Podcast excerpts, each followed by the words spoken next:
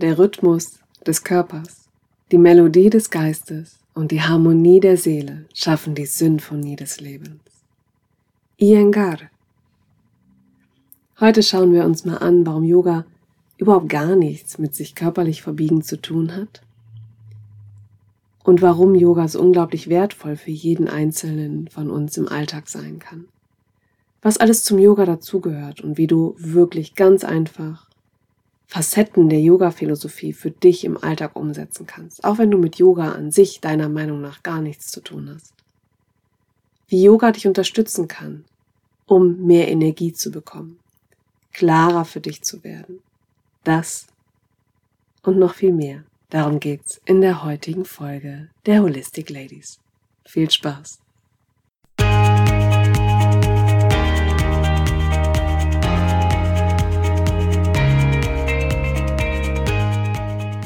Hallo, wir sind Jessie und Franzi. Herzlich willkommen bei den Holistic Ladies.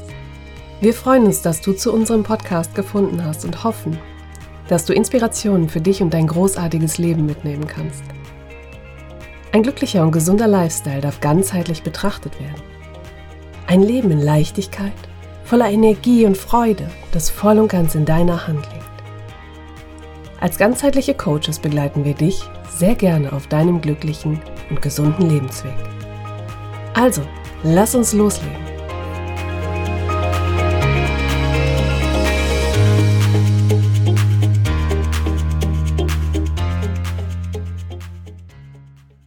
Namaste und hallo, willkommen zurück, Freunde des gesunden Lifestyles.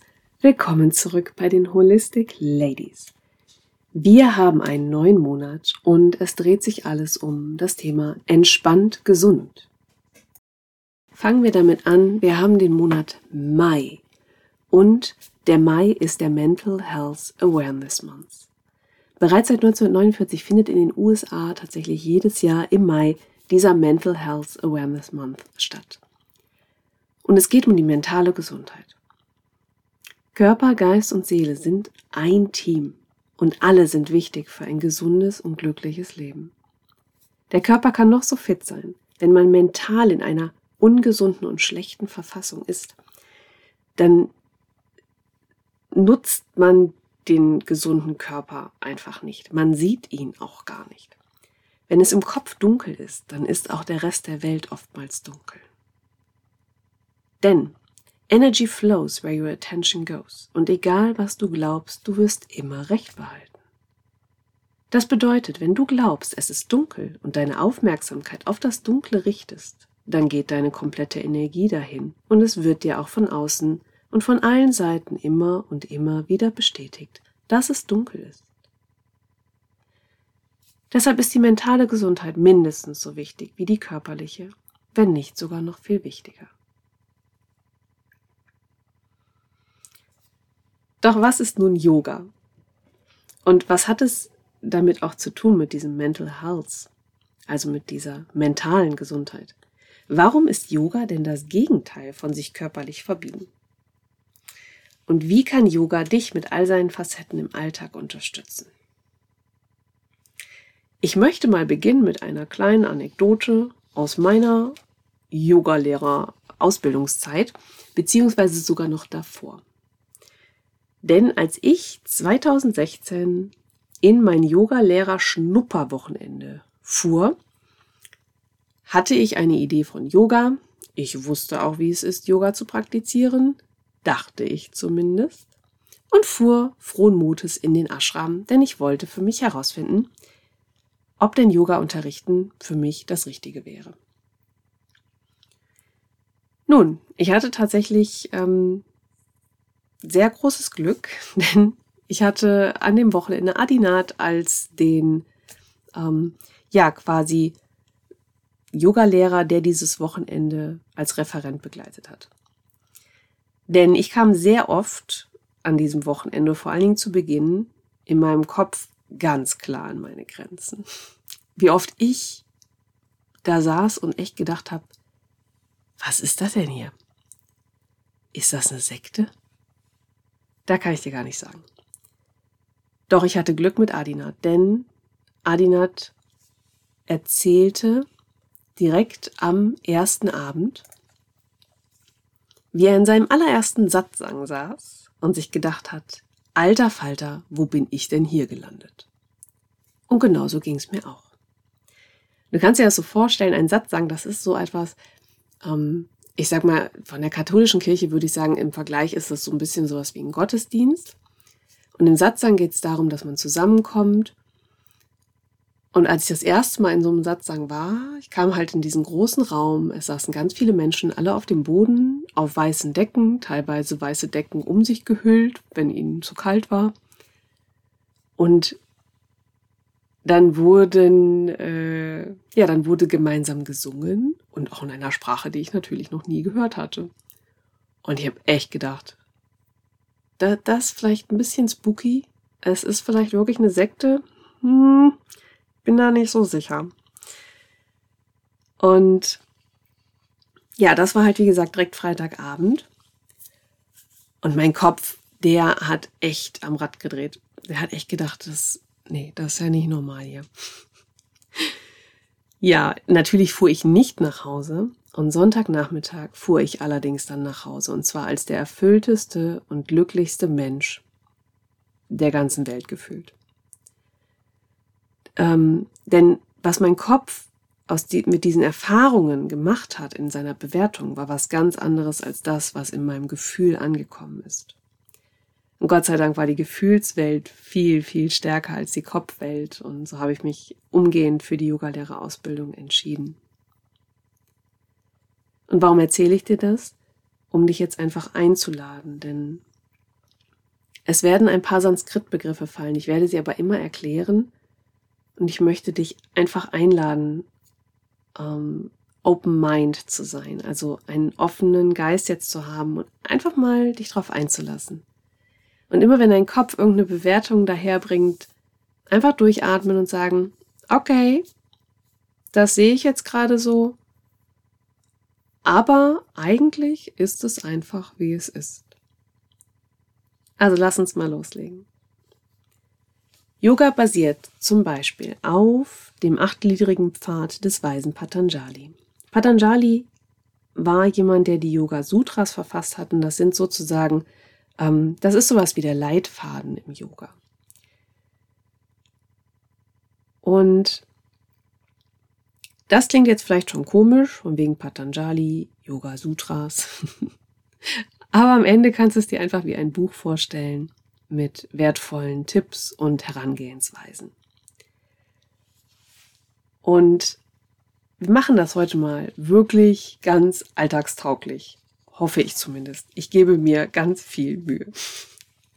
Also der achtgliedrige Pfad von Patanjali dient der Klärung des Geistes. Er stellte damals fest, dass unser gesamtes Handeln auf unserem Geist beruht. Das bedeutet, unser Geist bestimmt unser Handeln. Und das bedeutet natürlich auch, ein unklarer und komplizierter Geist bringt mit sich ein unklares und, und ein unklares und kompliziertes Handeln. Genauso natürlich umgekehrt. Ein klarer und unkomplizierter Geist bedeutet ein klares und unkompliziertes Handeln. Vielleicht erinnerst du dich auch an den folgenden Ablauf, um den es unter anderem in der, in unserer 40. Folge der Gedankenhygiene ging. Gedanken erzeugen deine Gefühle, Gefühle bringen dich in deine Handlung und die Menge deiner Handlung macht nun mal dein Leben, also deinen Lebenslauf aus. Wenn du dich nicht erinnerst, lausche gerne nochmal in die Folge rein. Also, was beinhalten denn diese acht Stufen dieses Patanjali-Weges und wie können wir sie in unserem Alltag zu, zu unserem und zum Wohle aller integrieren? Also erstmal diese acht Stufen sind die Yamas vom Umgang mit der Welt, die Niyamas vom Umgang mit sich selbst, die Asanas, die Körperhaltungen, Pranayama, die Regulierung des Atems, Pratyahara, das Zurückziehen der Sinne, Dharana, die Konzentration, Dhyana, die Meditation. Und Samadhi, das völlige Verschmelzen. Das sind diese acht Stufen. Und Iyengar schreibt in seinem Buch Licht fürs Leben, das Ziel besteht in einer Integration der verschiedenen Schichten, damit das Göttliche von innen wie durch Glas ganz klar nach außen scheinen kann. Und wenn du mit dem Begriff göttlich nichts anfangen kannst, dann stell dir ähm, vor, also es muss nicht dieser Gott sein, ja, dieser eine Gott, den du vielleicht aus deiner Religion kennengelernt hast, aber dass da irgendwas was Größeres einfach ist, was Höheres, wie eine höhere Macht. Ähm, das kann für dich ein Gott sein, irgendein Gott. Ähm, das kann aber auch einfach so ein sowas wie das Universum. Und dich ähm, dir vorzustellen, dass quasi in dir dieser Kern auch ist, dieser Kern, dass du Teil von diesem ganzen Großen bist und dass wir alle miteinander verbunden sind. Und wie gesagt, das Ziel ist, dass von innen dieses Göttliche einfach wie durch Glas ganz klar nach außen scheinen kann, durch diese verschiedenen Hüllen. Und was sind diese Hüllen? Diese Hüllen sind der Körper, der Geist, die Intelligenz und die Seele. Und weiterhin schreibt er in seinem Buch, in der Einheit gibt es kein Besitztum und kein Besitzdenken, denn Besitztum ist ein dualer Zustand, der ein Ich und ein Es beinhaltet. Und er, er bezeichnet ähm, diesen achtgliedrigen Pfad von Patanjali als acht Blütenblätter des Yogas, die sich verbinden wie bei einer Lotusblüte zu einem Ganzen. Und ich finde dieses Bild sehr schön und Vielleicht findest du es bildlich angenehmer, dir Stufen vorzustellen oder sowas wie eine Pyramide. Ähm, vielleicht magst du aber auch das Bild von dieser Lotusblüte, also einer, einer Blüte mit acht Blütenblättern. Und die ersten beiden Blütenblätter sind die Yamas, also vom Umgang mit der Welt, und die Niyamas vom Umgang mit sich selbst. Und diese beiden ersten Blütenblätter sind für ein bewusstes und zufriedenes Leben. Hier kannst du für dich einfach mal schauen, wie gehst du denn mit deinem Umfeld und der Welt um? Wie gehst du mit dir um, äußerlich wie aber auch innerlich? Und sowohl bei den Yamas als auch bei den Niyamas gibt es sozusagen fünf Unterpunkte, die diese Bereiche quasi ausmachen. Bei, dem ja bei den Yamas, also vom Umgang mit der Welt, gibt es erstens Ahimsa. Ahimsa bedeutet so etwas wie gewaltfrei, ähm, es geht um einen bewussten und rücksichtsvollen Umgang mit allen Lebewesen und es geht darum, kein Leid zuzufügen, sondern liebevoll und rücksichtsvoll im Umgang mit, ja, mit allen zu sein. Der zweite Punkt, Satya, bedeutet Wahrhaftigkeit und Offenheit. Gerade diese Offenheit ist auch das, wo ich dich am Anfang zu eingeladen habe, einfach mal offen zu sein, auch wenn jetzt komische Begriffe ähm, fallen, wo du sagst, habe ich noch nie gehört, klingt auch komisch. Aber einfach ja offen zu sein und in dem Moment wahrzunehmen, okay, es kommt mir komisch vor, aber einfach weil ich es nicht kenne. Der dritte Punkt, Asteya, ist ein bewusster Umgang mit unserem Begehren. Es geht darum, ähm, dieses Haben wollen aufzugeben, insbesondere dieses Haben wollen von Dingen, die uns nicht gehören. Dann gibt es Brahmacharya. Da geht es um das richtige Maß im Handeln. Und zum Abschluss Apara, Aparigraha, was wörtlich übersetzt so viel bedeutet wie nicht horten. Also zusammengefasst geht es bei den Yamas also darum, dass man offen und vor allen Dingen friedvoll und rücksichtsvoll im Umgang ist. Ähm, dass wir uns frei machen von einem haben wollen. Wie gesagt, vor allen Dingen von Dingen, ähm, die uns nicht gehören. Ähm, das sind, und natürlich auch von Dingen, gerade dieses, auf dieser materiellen Ebene. Und ich finde, also da stellt sich mir auch die Frage, ähm, bei dem uns nicht gehören, was gehört uns denn? Also was gehört uns denn eigentlich wirklich? Ja, und abschließend würde ich sagen, einfach dieses sich frei zu machen vom Überfluss, den wir, ja, glaube ich, fast alle haben. Ja, die Niyamas, also vom Umgang mit sich selbst, unterteilen sich ebenfalls in fünf Bereiche. Dazu gehört zum einen Schauza oder Schauscha oder Schauka, ich weiß gar nicht genau, wie man es ausspricht. Ähm, wir haben in der Yogalehrerausbildung Schaucha gelernt. Damit ist auf jeden Fall die Reinheit gemeint und dass wir darauf achten, unseren Körper und unseren Geist und auch unsere Umgebung reinzuhalten alltagstäglich, würde ich sagen, als einfach dieses sich um sich selber zu kümmern. Ähm, und das fängt einfach beim Duschen an. äh, Zähne putzen. Ähm, ja, dich zu pflegen. Dich zu pflegen, dann haben wir, ne, wie gesagt, Folge 40, das Thema Gedankenhygiene, deine Gedanken zu pflegen. Ja, und auch so dein, da wo du lebst. Ne, das, was deine Umgebung einfach ausmacht. Der zweite Punkt ist Santosha und das ist die Zufriedenheit. Die Zufriedenheit einfach mit dem, was da ist und es wertschätzen. Wertzuschätzen, was wir in unserem Leben schon haben. Und da kann zum Beispiel ein Dankbarkeitstagebuch oder ein Erfolgstagebuch oder eine Mischung von beiden unglaublich hilfreich sein. Dass du einfach am Abend ähm, wertschätzend aufschreibst, wofür du dankbar bist und was du alles schon hast und was du auch geschafft hast. Ein weiterer Punkt sind die Tapas. Nein, es geht nicht um spanisches Essen. Tapas bedeutet übersetzt Disziplin. Ein stetiges Bemühen. Und zwar so, dass es, es geht darum, dieses innere Feuer, das dich antreibt und was dich antreibt, damit du auch anstrengende und auch, auch so unangenehme Dinge umsetzt. Ja, beziehungsweise sie erleben kannst, erfahren kannst und sozusagen auch das ein oder andere Mal überstehen kannst. Der vierte Punkt, Svatjaya. Svatjaya. ist die Selbstreflexion. Also sich immer wieder bewusst machen, wo man gerade im Leben steht. Ähm, was bewegt dich? Und ähm, vor allem auch darum, was geht so in deinem Kopf vor sich? Was, womit beschäftigt sich dein Kopf? Was denkst du und wie denkst du es? Und es geht auch darum, eine Achtsamkeit einfach dazu zu entwickeln, zu diesem, was in deinem Kopf, in diesem Denken vor sich geht. Ähm, genauso wie aber auch um das Thema Literatur, also eine geeignete Literatur für dich ähm, ja, zu genießen. Und der letzte Punkt der Niyamas ist Ishvara Pranitana. Hier geht es um die Entwicklung von Vertrauen. Und zwar das Vertrauen auf eine höhere Kraft. Wir hatten das vorhin schon mal, ne? So dieses, woran glaubst du?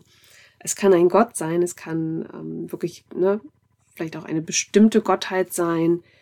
Ähm, es kann aber auch das Universum sein. Oder vielleicht hat es auch kein Bild, aber das, dieses Vertrauen auf eine höhere Kraft, dass da etwas ist, worauf du vertrauen kannst, dass immer alles gut wird und auch dieses innere Gefühl für dich aufbauen zu können. Es ist gut, genau so, wie es ist. Also eine Wertfreiheit aufzubauen und zu vertrauen, dass es gut ist. Ja, nach den Niyamas und den Niyamas kommen wir zum dritten Part von dem von den acht Blütenblättern oder den Stufen, und zwar die Asanas. Die Asanas sind die Yoga-Stellung. Das ist das, was, glaube ich, fast jeder mit Yoga in Verbindung bringt. Und ähm, Iyengar schreibt zum Beispiel, wir wissen alle, dass der Geist den Körper beeinflusst. Es geht uns etwas an die Nieren oder es schlägt uns etwas auf den Magen. Warum es nicht auch andersherum probieren, so der Vorschlag des Yoga, und den Geist über den Körper angehen? Kopf hoch, Schultern zurück, steh gerade. Ich sage immer gerne, die innere Haltung beeinflusst die äußere und die äußere die innere. Und ich finde, das passt auch noch mal ganz gut zu dem Thema Mental Health, denn durch die Asanas bringen wir Körper und Geist in Harmonie. Und die Asanas unterstützen dich, die Kraft und die Gesundheit des Körpers zu bewahren und den Körper zu entwickeln. Ähm, und dieser Körper ist ja quasi die Hülle, in der dein Geist lebt. Dein Geist lebt. es geht darum, in, die, in eine Stabilität und auch in eine Leichtigkeit zu kommen und dort auch zu verweilen. Also während dieser Asanas, dieser Yoga-Stellungen, da eine Stabilität für dich zu finden und in die Leichtigkeit zu kommen und dort auch zu bleiben. Den Körper dort still werden zu lassen und mit ihm dann auch der Geist. Die Asanas dienen der Sammlung und auch einer Zentrierung unseres ganzen Wesens. Und es dient dir zur Ruhe zu kommen. Also quasi genau dem Gegenteil von dem, was, was viele von uns ja nun mal in ihrem Alltag erleben. Ja, das nächste Blütenblatt ist das Pranayama. Ähm, Pranayama sind quasi die Atemübungen. Wir arbeiten im Yoga, arbeiten vor allen Dingen. Mir fällt aber jetzt gerade kein anderes Verb ein, aber ich deswegen. Wir nutzen im Yoga ganz viel die Atmung. Ganz bewusst fokussieren wir uns auch immer mal wieder darauf. Prana ist die Lebensenergie, wird auch oft gerne, ähm, ich glaube, das kommt aus dem Chinesischen, da wird es Chi oder Ki genannt.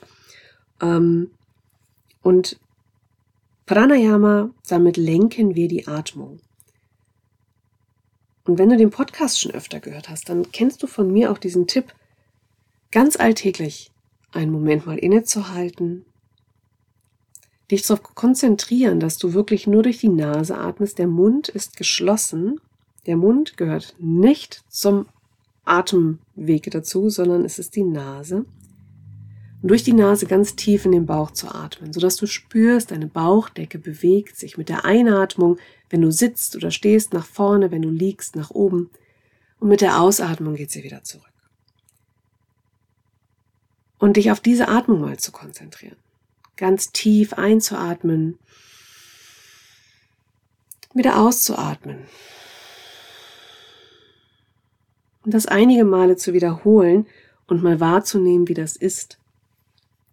Denn wenn du das machst, dann wirst du merken, dass du so im Hier und Jetzt ankommst.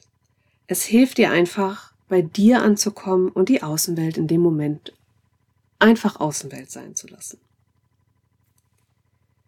Und im Yoga nutzen wir tatsächlich ganz, ganz viele verschiedene Atemübungen. Ähm, und vor allen Dingen, während wir die Asanas praktizieren, nutzen wir kontinuierlich immer wieder diese tiefe Atmung oder halt auch ähm, andere Arten, Atemübungen. Ja, mit dem fünften Blütenblatt, Pratyahara, dem Zurückziehen der Sinne, ist der Dreh- und Angelpunkt zwischen der äußeren und der inneren Suche gemeint.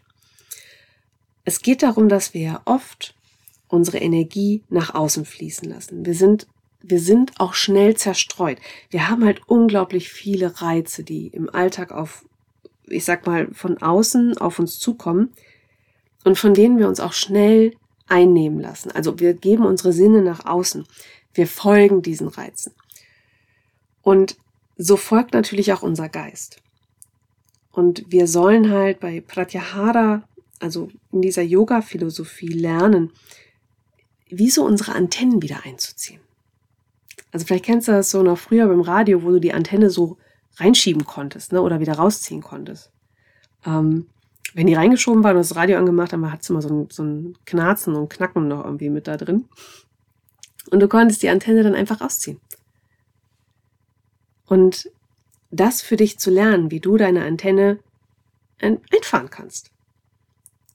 Und dir auch bewusst zu machen, dass du diese Macht hast, denn es ist deine Antenne.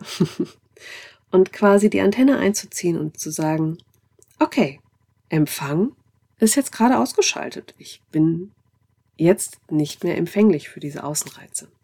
Wir kommen nun zu den letzten drei Blütenblättern dieser Yoga-Philosophie, dieses Weges von Patanjali. Und diese letzten drei Blütenblätter sind einmal Dharana, die Konzentration, Dhyana, die Meditation und Samadhi. Samadhi ist quasi dieses völlige Verschmelzen. Das ist so, wo man sagt, ähm, äh, ich weiß gar nicht, sagen die Indianer immer in die ewigen Jagdgründe einziehen oder sagen die das, ich weiß gar nicht, ob die das bei jedem ähm, Versterben sagen. Aber Samadhi ist wirklich das, wo man sagt, es findet auch keine Reinkarnation mehr statt. Also diese Seele hat alle ihre Aufgaben sozusagen erfüllt. Und diese drei möchte ich jetzt einfach gerne ähm, zusammenfassen, denn es geht darum, diesen Anstieg zu einem Höhepunkt zu erreichen, nämlich zum Yoga, ähm, diese letzte endliche Integration. Und ich möchte mich einfach nur mal kurz ähm, mit dem Thema Konzentration und Meditation ähm, hier nochmal auseinandersetzen bzw. darauf eingehen.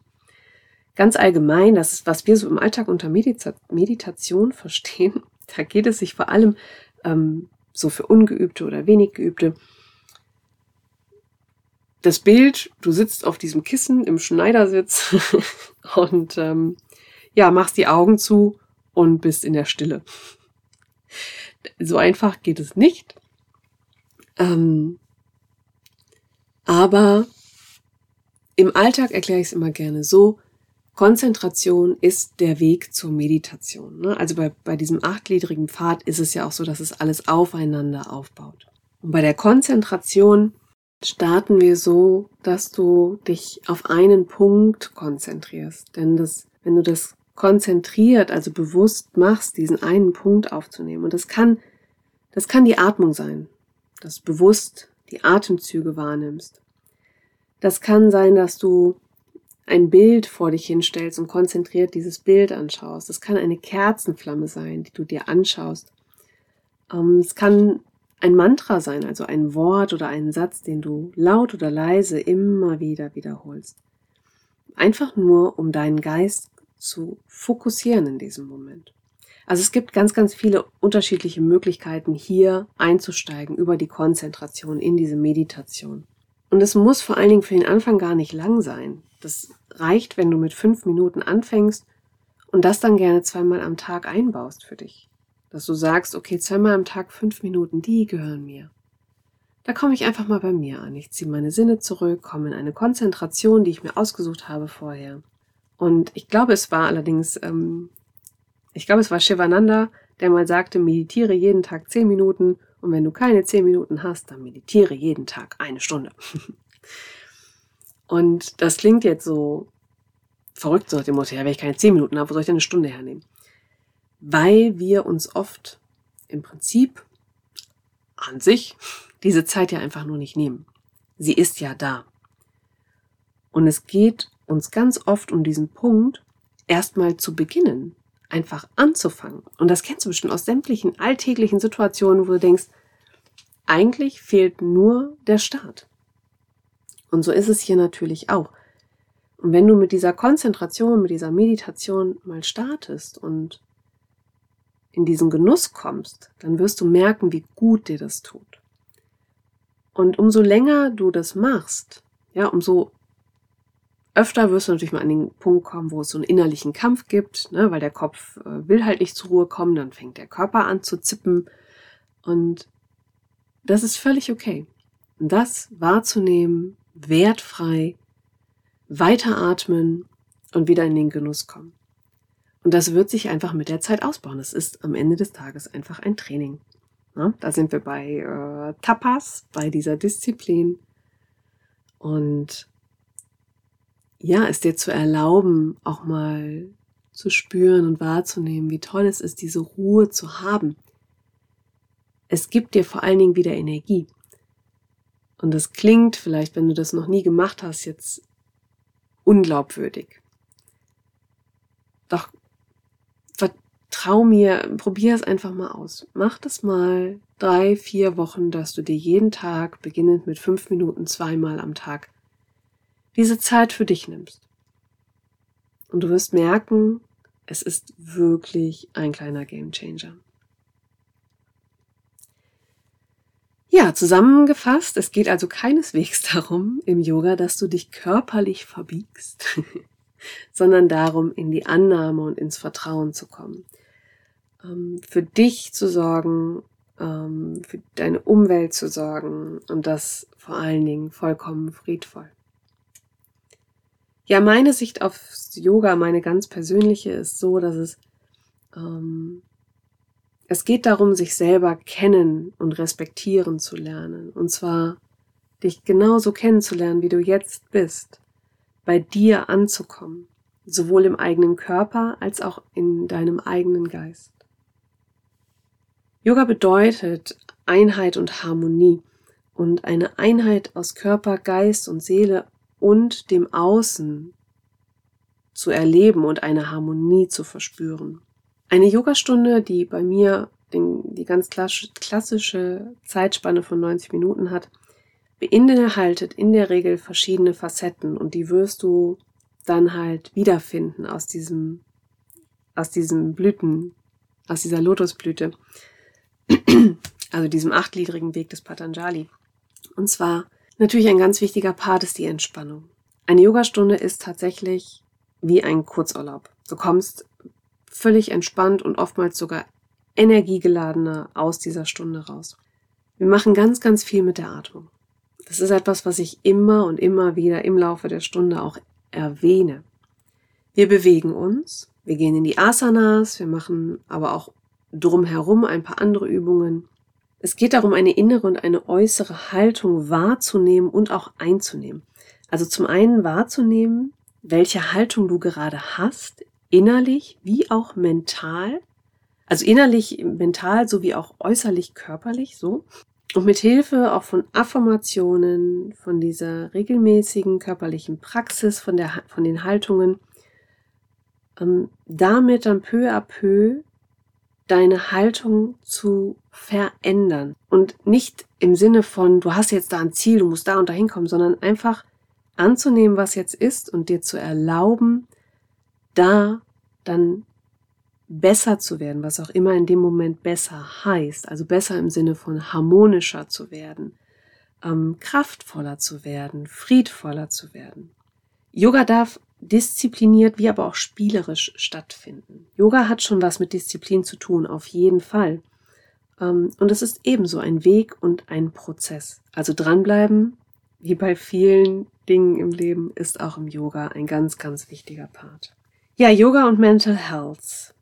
Ich würde sagen, das passt total, denn ich, mein Tipp wäre, betrachte die Welt aus einer Haltung der Liebe heraus. Ich habe eine Affirmation an einem meiner Küchenschränke, ähm, eine Affirmation drangeklebt, die heißt genauso, ich betrachte alles aus einer Haltung der Liebe heraus. Gelingt mir das immer? Auf gar keinen Fall. Auf gar keinen Fall. Okay, ich struggle da manchmal täglich mit. Doch genau darum geht's in dem Moment zu merken, okay, ich betrachte das hier gerade gar nicht aus der Haltung der Liebe, sondern aus einer Haltung des Trotzes, der Ablehnung, ähm, des Widerstandes. Von Liebe ist hier gerade gar nichts. Und das in dem Moment zu spüren und wahrzunehmen. Und dann zu schauen, okay, was ist denn hier los? Und beim nächsten Mal versuche ich es halt wieder. Ja, also dranbleiben, diszipliniert dranbleiben, reflektieren und Gedanken beobachten. Das ist für mich auch ein Mental Health. Dieses anzunehmen, was ist und sich zu erlauben, nicht perfekt zu sein, sondern sich zu erlauben, besser werden zu können und aktuell die beste Version zu sein, die du bist. Dem, was ist, einfach keine Bewertung zu geben, dich darin auch zu üben, sondern es einfach mal nur anzusehen. Aus der Haltung heraus, es ist, wie es ist. Die Bewertung gibst immer nur du. So, zusammengefasst bedeutet Yoga also im Alltag friedvoll, rein, reflektiert und frei zu sein, beziehungsweise das Leben auf diese Weise zu leben, diszipliniert immer und immer wieder. Durch Bewegung, Innehalten und Atemübungen bei sich ankommen. Und hier diszipliniert eine Konstante aufzubauen. Finde deinen Weg. Es gibt so viele Möglichkeiten, alle diese wunderbaren Anteile des Yogas für sich ins eigene Leben zu integrieren. Ganz achtsam und einfühlsam mit dir selbst zu sein. Finde deine Balance und erlaube dir, dich mit Leichtigkeit auf dieses Spiel des Lebens einzulassen. Ja, ich habe gerade schon das Wort Achtsamkeit mal zwischendurch erwähnt. Zur Achtsamkeit wird die, die wunderbare Franzi diesen Monat noch einen ganz wertvollen Einblick geben. Da dürfen wir uns wirklich drauf freuen. Ich wünsche dir nun einen ganz bezaubernden Tag. Ich hoffe, du hast für dich etwas mitnehmen können, vielleicht ein neues Wissen, vielleicht Inspirationen für ja, für Veränderungen in deinem Leben oder auch Bestätigung in dem, wo du gerade bist. Und wie immer freue ich mich, wenn du mit uns in den Austausch kommst, gerne bei Instagram. Und wenn du magst, hinterlass uns auch super, super gerne fünf Sterne bei Spotify und fünf Sterne bei Spotify. Ähm, fünf Sterne und eine Rezension im, äh, bei iTunes. Da würden wir uns ganz, ganz riesig freuen. Und in diesem Sinne, mach's gut und bis ganz bald, deine Jessie von den Holistic Ladies.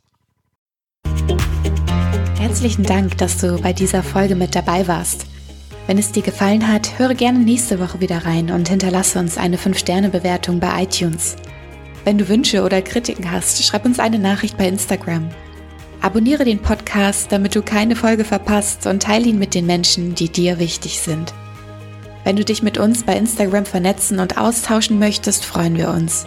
Wir wünschen dir ein großartiges, gesundes und energetisches Leben. Deine Holistic Ladies Jessie und Franzi.